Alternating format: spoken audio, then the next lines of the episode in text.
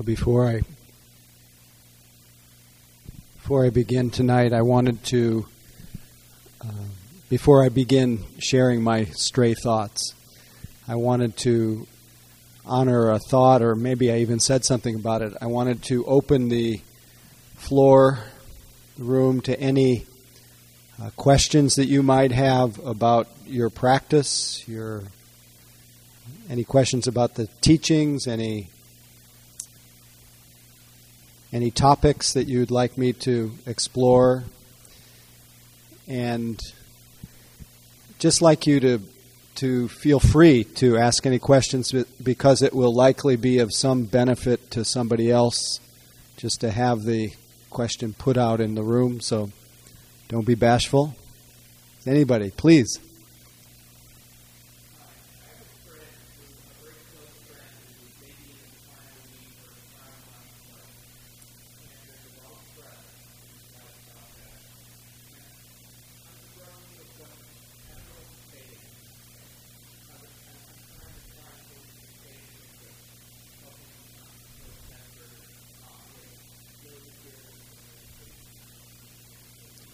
So did everyone hear his comment? He has a friend who's close to dying, but he's in in uh, he's deeply in conflict with that fact, and and he. What's your name?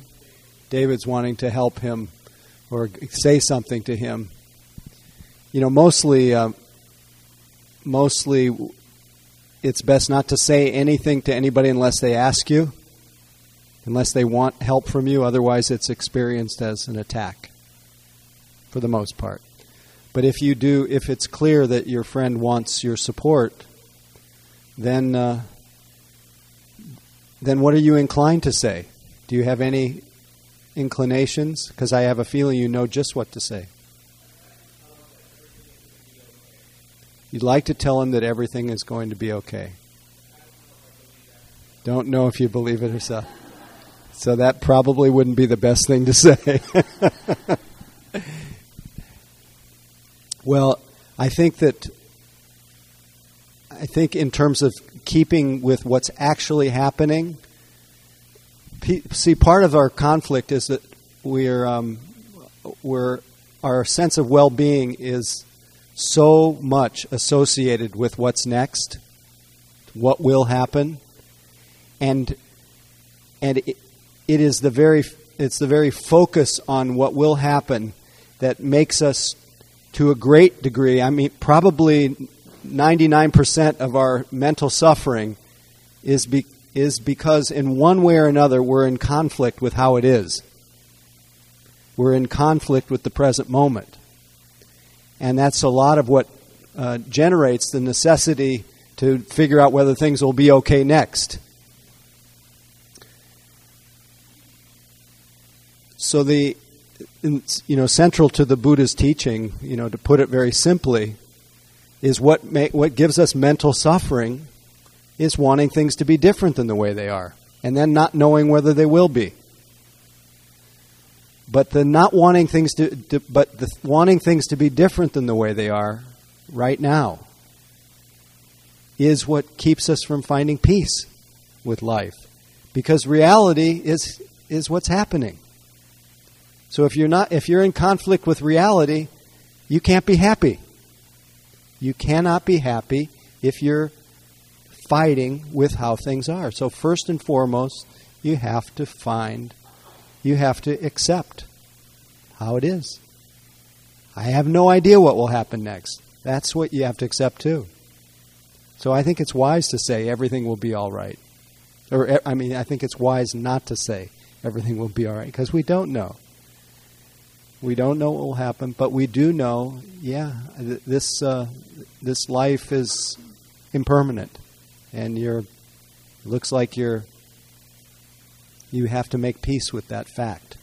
And I think if you really make peace with that fact, then the, whatever happens next is less relevant.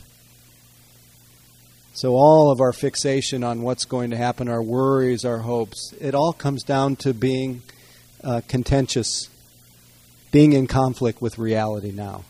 Otherwise, it's not so important how things turn out. We wouldn't be so dependent on it. So, this is really I'm just sharing Buddha 101. Everybody who's born, the definition of birth, leading cause of death, leading cause of all kinds of stress. What turns that stress into a lot of mental suffering. What even turns our pleasure into mental suffering is, uh, is wanting it to last or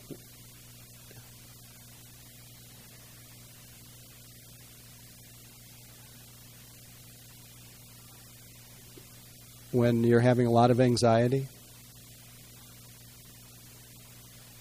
and fearful about what's going to happen?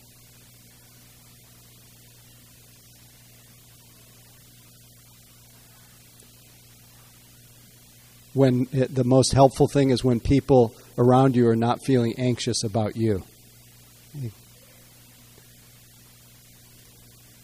If if they're feeling centered and okay, it's easier. It, you feel better. Thank you. Yeah. So I just want to continue a little bit with the um, with the Buddha. You know, he, he said this is reality, and the the prescription for dealing with it is welcome it, open to it. Don't run from it. And the second truth that he went on to say is what makes it really hard is our tendency to want it to be different and to be in some way in continual pursuit of something other than what's happening. We take it for granted that that's what, uh, that's what we're supposed to do.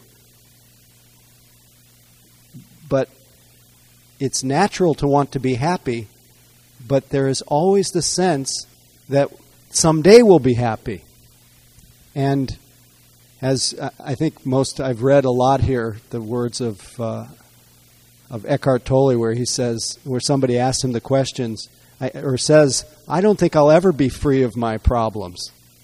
And he says, You're right.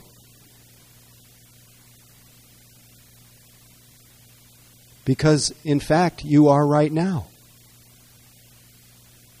There is no salvation in time.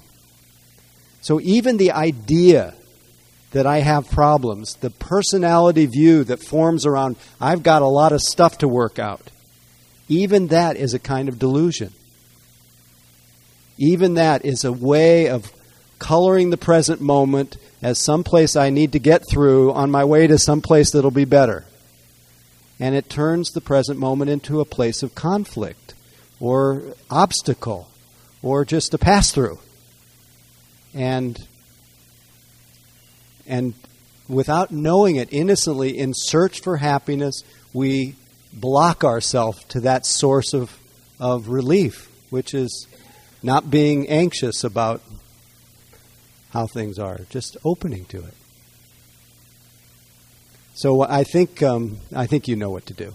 Please. Hi, Marissa. Thanks for uh, identifying yourself.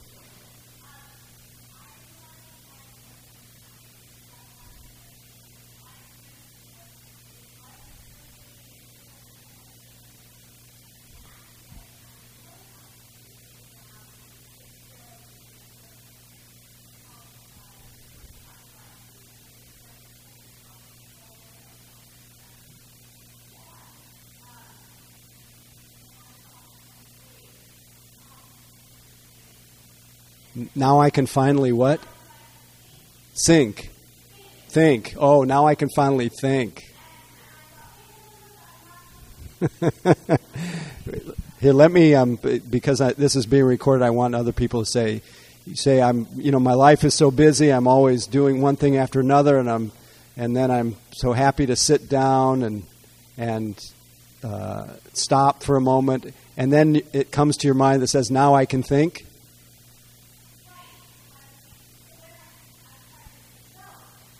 And then the thought comes, I shouldn't be thinking.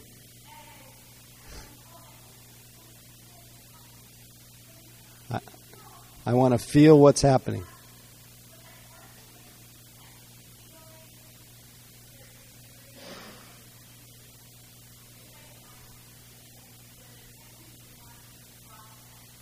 The tendency to want to process.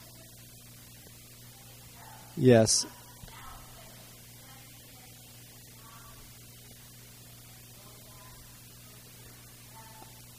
Yeah. Yeah, what is meditation anyway? oh. Well, I want to tie this into the the Buddha didn't stop with uh, the cause of our mental distress. He said there's also an end to it. There is a cessation of being in conflict with reality. There's a passing away of that. And there is a, a path that you can create with your life that will help you, help release you from being in stress all the time, to being in a constant state of stress. And that path has basically three main parts to it.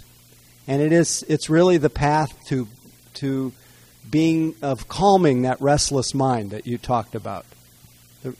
So you could call the whole thing calming the restless mind. Because all of us want to have a calm and restful mind, be able to abide uh, peacefully in the present, really enjoy our life, right? Everybody wants it.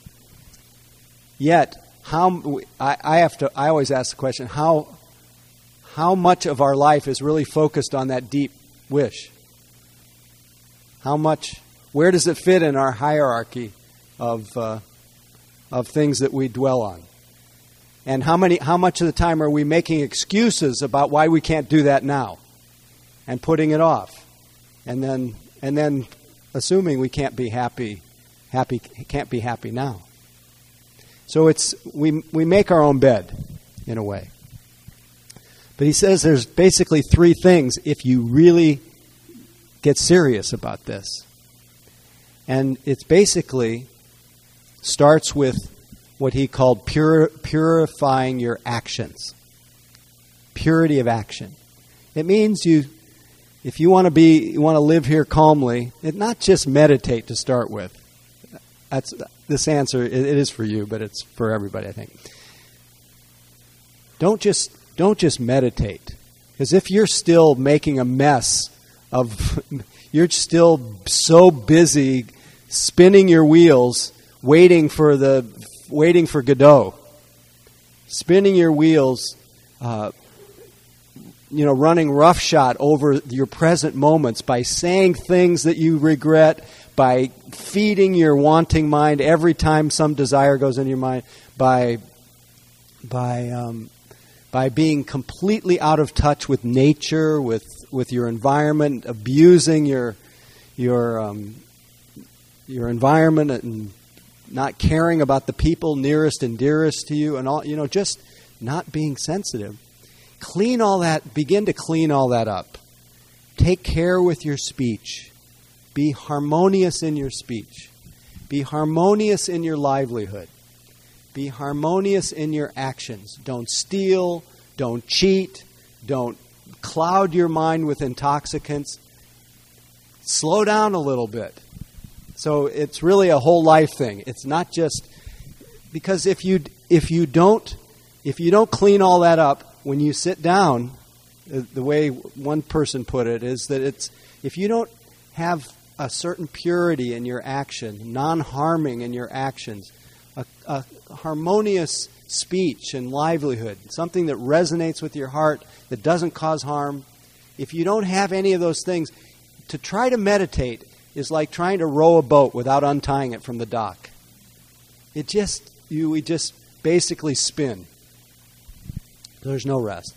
So it, so it involves purifying our actions speech, action, uh, livelihood. That's the parts of the Eightfold Path. Second part is then purifying our mind. If we, if simultaneously we're trying to clear the way so that we can have a, an enjoyable sitting, really enjoy the present moment, we've got to orient our life every single moment as much as possible, orient it toward here, toward now. We want to gather our attention.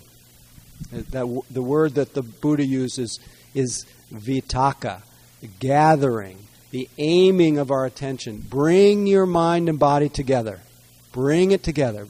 Just what you did when you started. Bring your attention together with your body. And if you do that and you keep bringing it together, bring your mind into your body, your body into your mind, and you sustain that. You start to be more in touch with reality. Because reality is only here, everything else is imaginary. And the more you do that, the more you plug in, you start to feel a little brightness, a little more sense of presence. You, and then you want to be here a little more. Not only will you feel a little brightness, you, you'll actually feel a little rapture, a little calm, a little smoothness, a little sense of, wow, what have I been missing? And hopefully you do it enough where you become, your constitution starts to need it a little bit. Where it just says, yeah, not, I don't want anything that opposes that. I don't want to mess up my life anymore by being so obsessed by complications, proliferations, drama. Uh, be so obsessed with tomorrow and yesterday that I miss this precious, uh, calm abiding in the present moment. So that's the. So you got to keep aiming and sustaining because if you do that, then you get you get little a sense of of rapture, of calm, of of contentment, and a sense of one pointedness, sense of you start to feel like you're in that single point that's touching everything. Everything's touching you, and you're touching everything. And that's really true about all of us at all times, but we don't feel that, do we? You feel like you're touching and being touched by life in every moment? How much how, how often are we actually in sync in that way? We're not so much. So we purify our mind. And what does it mean to have purity of mind? It means your mind is not so caught up in what I and wanting what I don't have. It's not caught up in wanting in, in not wanting what I do have. It's not caught up in restlessness and worry and agitation. It's not caught up in regret and guilt. All those what are called hindrances that actually uh, make it harder to sit still. So we're still talking about what makes it hard to sit still. So if you keep aiming and sustaining and find that center point here, you get so many benefits. You get a tremendous relief from that tormenting mind, the kilesas, the torments. But that's not enough to really give us a, a liberating sense of contentment to really be able to enjoy our practice in an ongoing way. It's really good to start by getting here. But last, if you have purity of mind, then it's possible to fulfill the last part of his prescription for being able to enjoy your practice. And that was what he called purification of view. what is purification of view? The first part of the view is life has problems connected to it. It has challenges. And and the way to find peaceful sittings, the way to find peace is to not be fighting with it. Just again for your friend. To understand the Four Noble Truths, that there's an end to your struggle, and it's all it's up to you. It's in your mind. It's not you gotta stop blaming everybody. Stop being a victim. No victims, only volunteers, as one teacher put it. I, that's not an absolute statement. There are plenty of victims in this world, and I don't want to be Pollyannish. But in the many ways that we create mental suffering, we create ourselves as victims when really we're just volunteering our well being and attributing it to everything and everybody. And there's an end to doing that, and, and there's, a, there's a way you can all do it. So that's wise view. But the other thing is purity of view is seeing that the way that the drama that you create in your mind is not reality. That's not reality. Reality is very simple. I think I talked about it last week. In the seen, there's just what's seen, in the heard, just what's heard, felt, just what's felt, smelled, just what's smelled, tasted, thought. That's all. It's life is very simple. And in the midst of all of our dramas and our situations, we lose touch with the with the the all, then we we're not in touch with reality. And we need that. We need reality.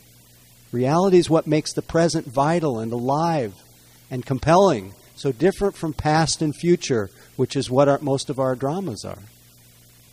but we are devoted. We tend to be devoted to the view, the thoughts and versions of life that play in our mind that say, that com- completely repeat over and over and over again all the reasons why I can't be happy now.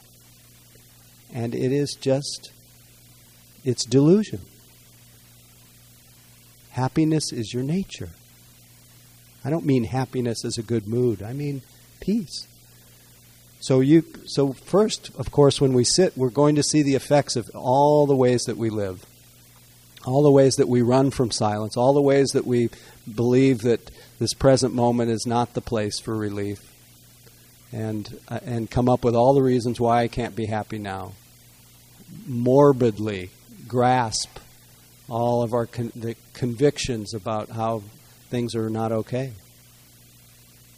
When there's no evidence for it in real time. So that, that if you can purify your view to see the difference between your version of reality and reality itself, then uh, then you can actually meditate.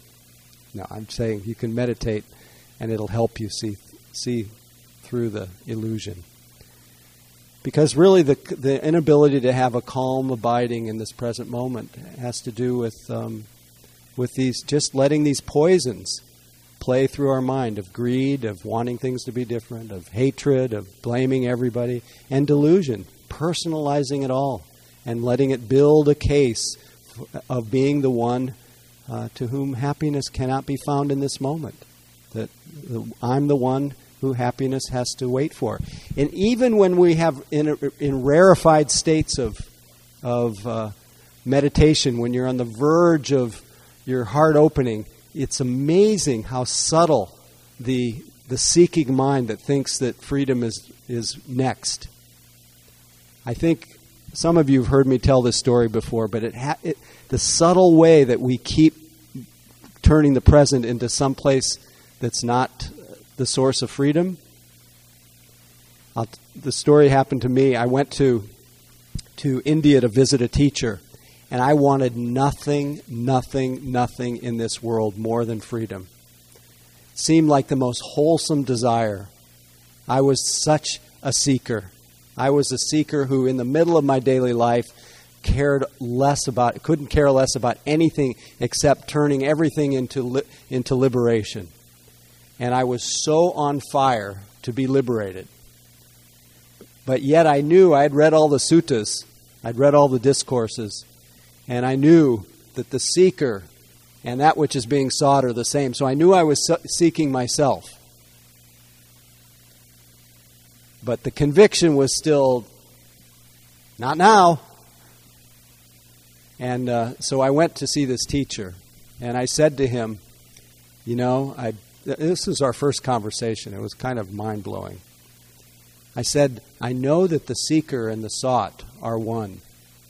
So you think I know, oh, yeah, it's all about right here. Just coming back to myself. I know that the seeker and the sought are one, but I've come halfway around the, the world to see you, so I must want something from you. And he looks at me and he says, Remove the seeker and remove the sought.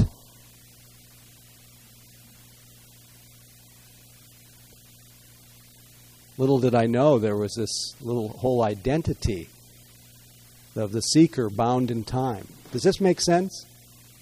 Well, the next thing I know, because whatever it was, my whole conventional view of the seeker going someplace, the next thing I knew, I went completely unconscious. It, there was a total suspension of my ordinary view of myself.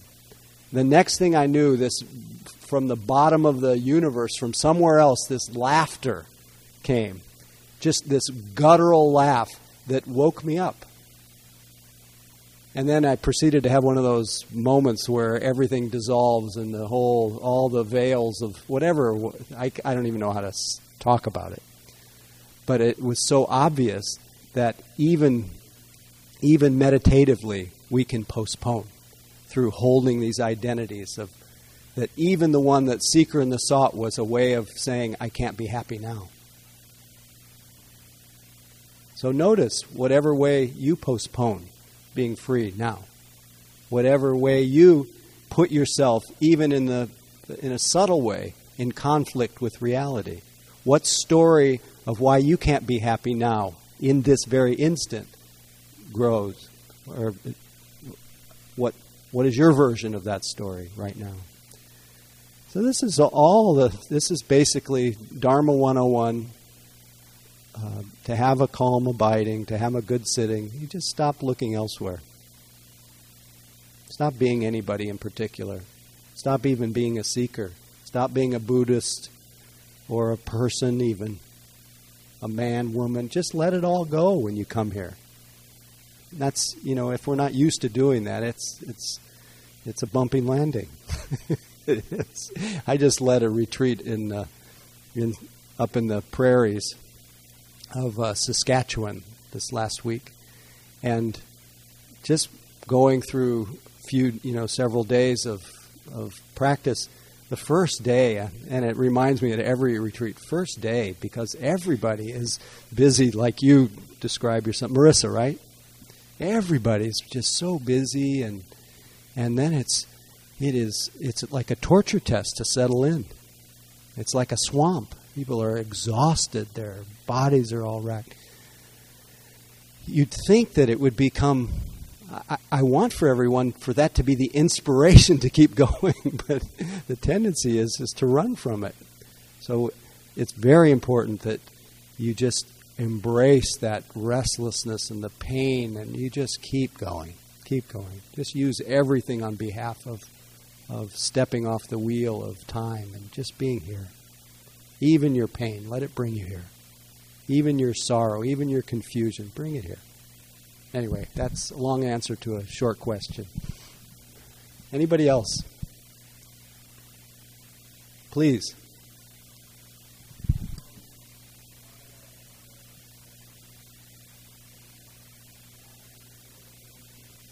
Could you speak a maybe stand up so I can really hear you? Hi Tyler.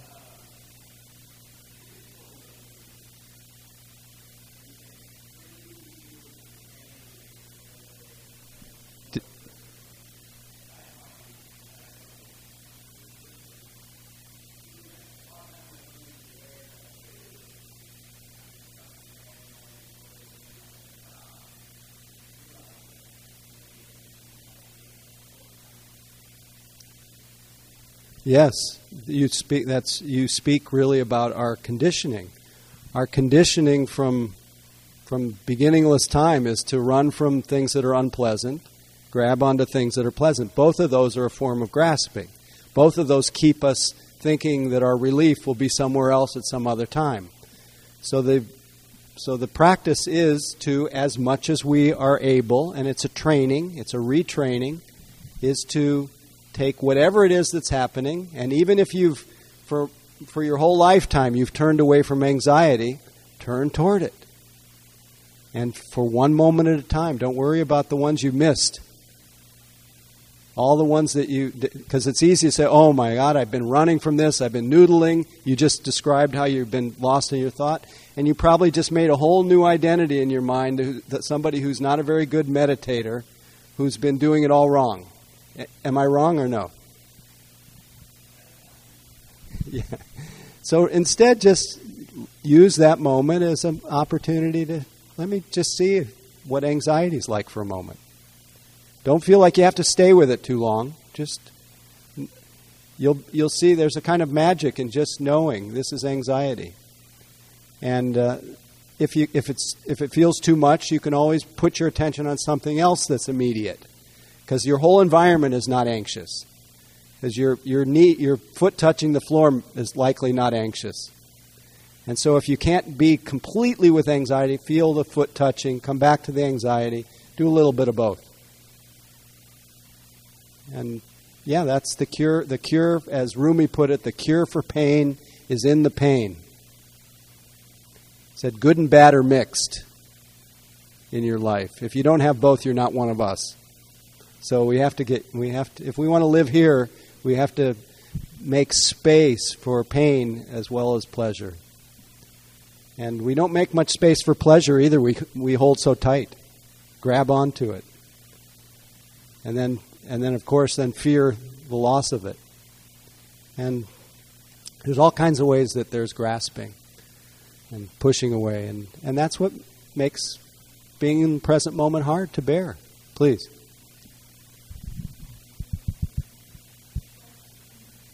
Can you be stuck in pain? Yes, you can be stuck in the question, can you be stuck in pain? My first response, it's it's something I'd want to hear more about what your where your question comes from.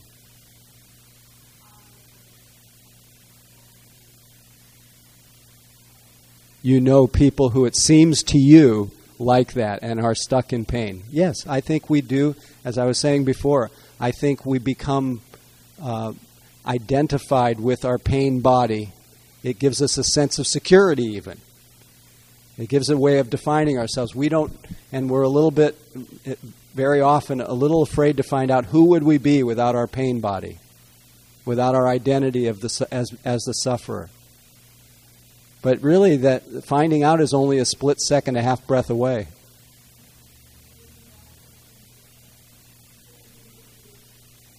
The identity of victim, yeah.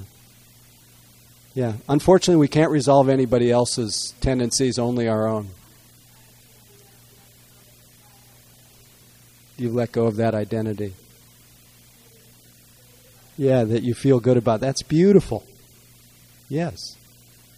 But you can get stuck in pain as it comes from from uh, from uh, from the natural or innocent tendency to make an identity or a story about the pain. Once it's a, once you have a story about your pain, and you live in that story, it's always um, the present moment's always problematic. Then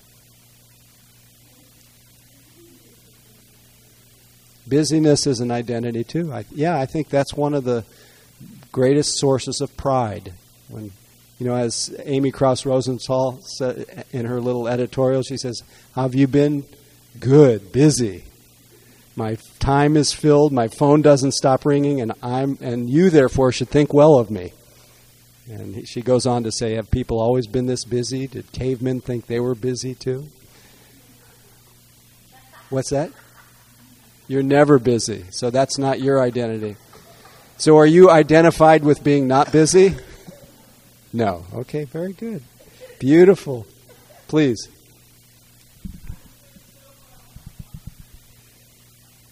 Doing so well coming off of retreat a few months ago. You've fallen off the wagon.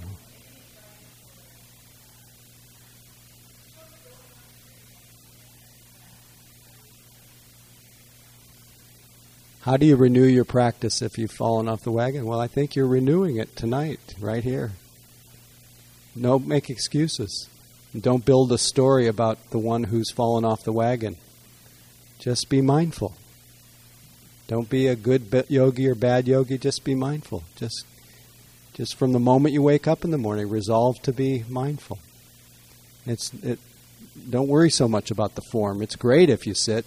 It's great if you come to sangha. It's great if you have support. It's great if you read dharma. All that stuff is great. But the most important thing is to just be in touch with nature.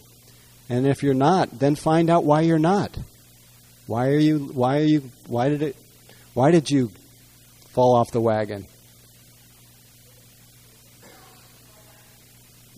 Yeah, it's easy to fall back into busy. Yeah. So it's um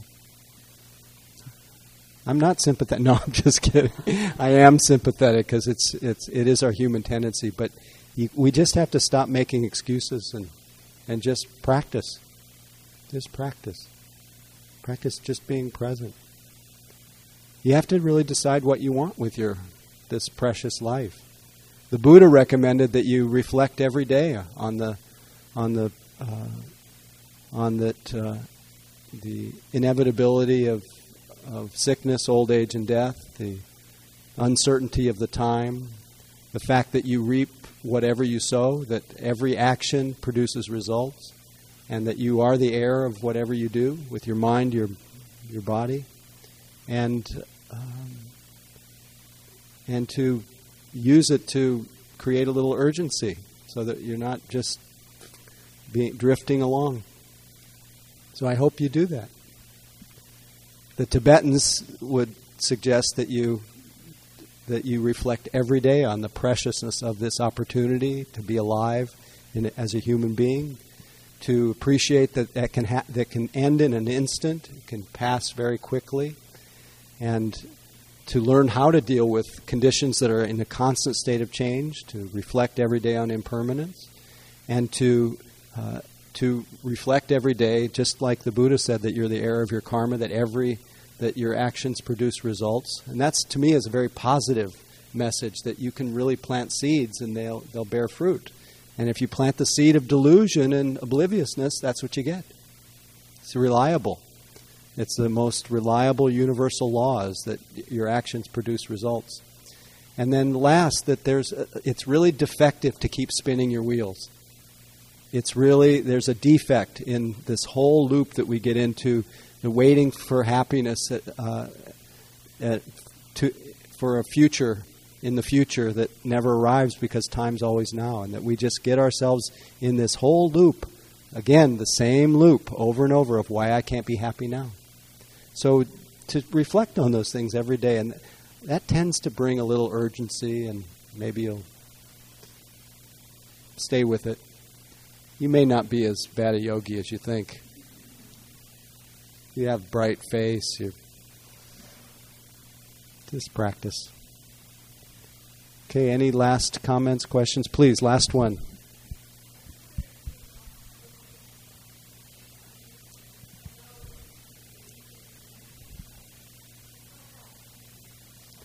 Well, yeah, she wanted me to talk about the pain body and it's how to relieve it, etc. How to work with it. I actually don't like to use the language of pain body, even though it's useful for the sake of conversation. But I think rather for how to come into contact to how we actually experience things moment to moment. We don't experience the pain body, we experience pain. We experience resistance, we experience fear, we experience anxiety, we experience, but we don't all experience it at once as one big monolithic thing. We experience a changing variety of different, sometimes pleasurable, sometimes painful things. So you try to take things in there in the moment that they're happening. And so you don't really, in the moment of feeling pain, you're not feeling a pain body. That's just a description. You're feeling whatever the version is of mental state or physical state. And in feeling it in that very immediate way, you're really only required to feel a moment's worth. There's just a moment. You can do that. It's only the story of having to accommodate my whole pain body that makes it really hard. But the immediate moment, okay, I can feel that. Aching, aching, stabbing, oh, anxiety, oh, fear, or whatever it is. I can, can I do a moment's worth? And then another moment's worth, and then another moment's worth. And when I can't experience things, I try to find something in my environment that I can that can keep me here. So that it might because my tendency is to then make a whole story, to make a whole narrative about my pain. And then I then I've lost touch again. Then I'm back in the pain body, which is imaginary. But pain's not imaginary. It's just it's more immediate.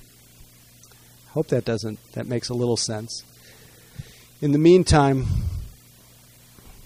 uh, this pain body's got to go to sleep. I'm just kidding. I want to make a couple announcements, then we'll do a little sharing of blessings. Uh, first announcement is that for the next two Tuesdays, I will not be here. However, next Tuesday, you will be uh, get you will be blessed by the presence of Anushka Fernandopulle, who is a marvelous, marvelous teacher, master of metaphor, great human being, very inspiring, and she will be here sharing her unique expression of the Dharma. She's one of this. She's on the Spirit Rock Teacher Council. She, when Eugene Cash, my good buddy who had the head injury, who leads San Francisco Insight Group, when he went down, He's now in great, sh- in much better shape, and really, he's back on the teacher seat. But when he went down, his whole community chose Anushka to be their number one substitute for him, because they so appreciated her her Dharma transmission, her presence. So please take advantage of Anushka. Come next Tuesday. The following week, I'm not absolutely sure yet, but you will be. You will get the notice on the uh, list serve on the email who will be here the next week.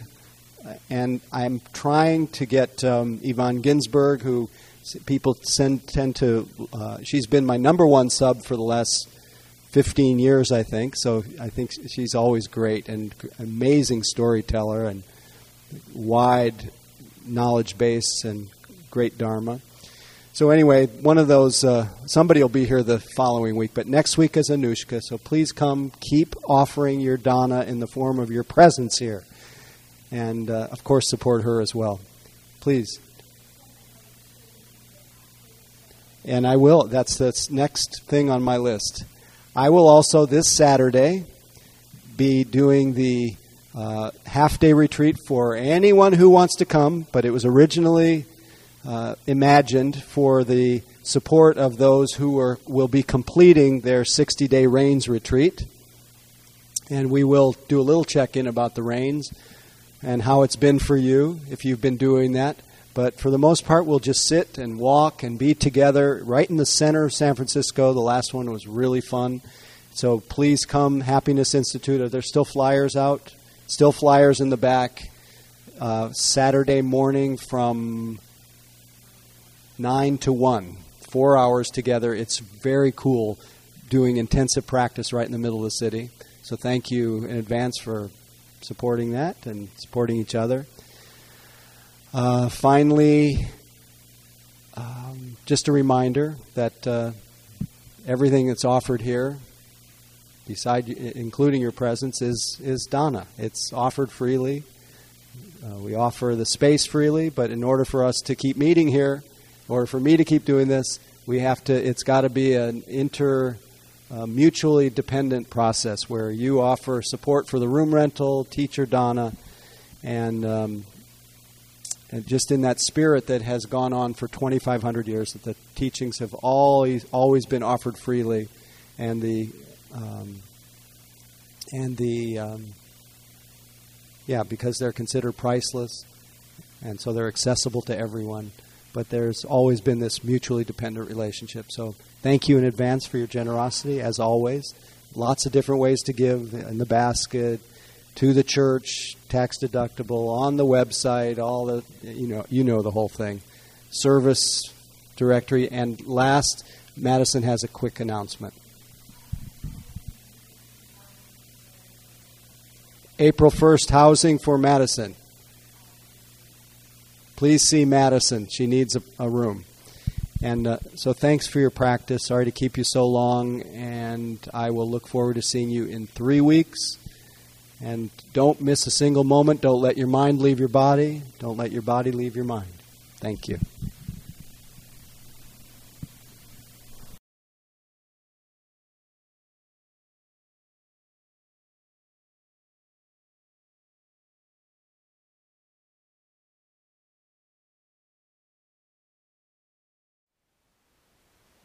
Thank you for listening. To learn how you can support the teachers and Dharma Seed, please visit dharmaseed.org slash donate.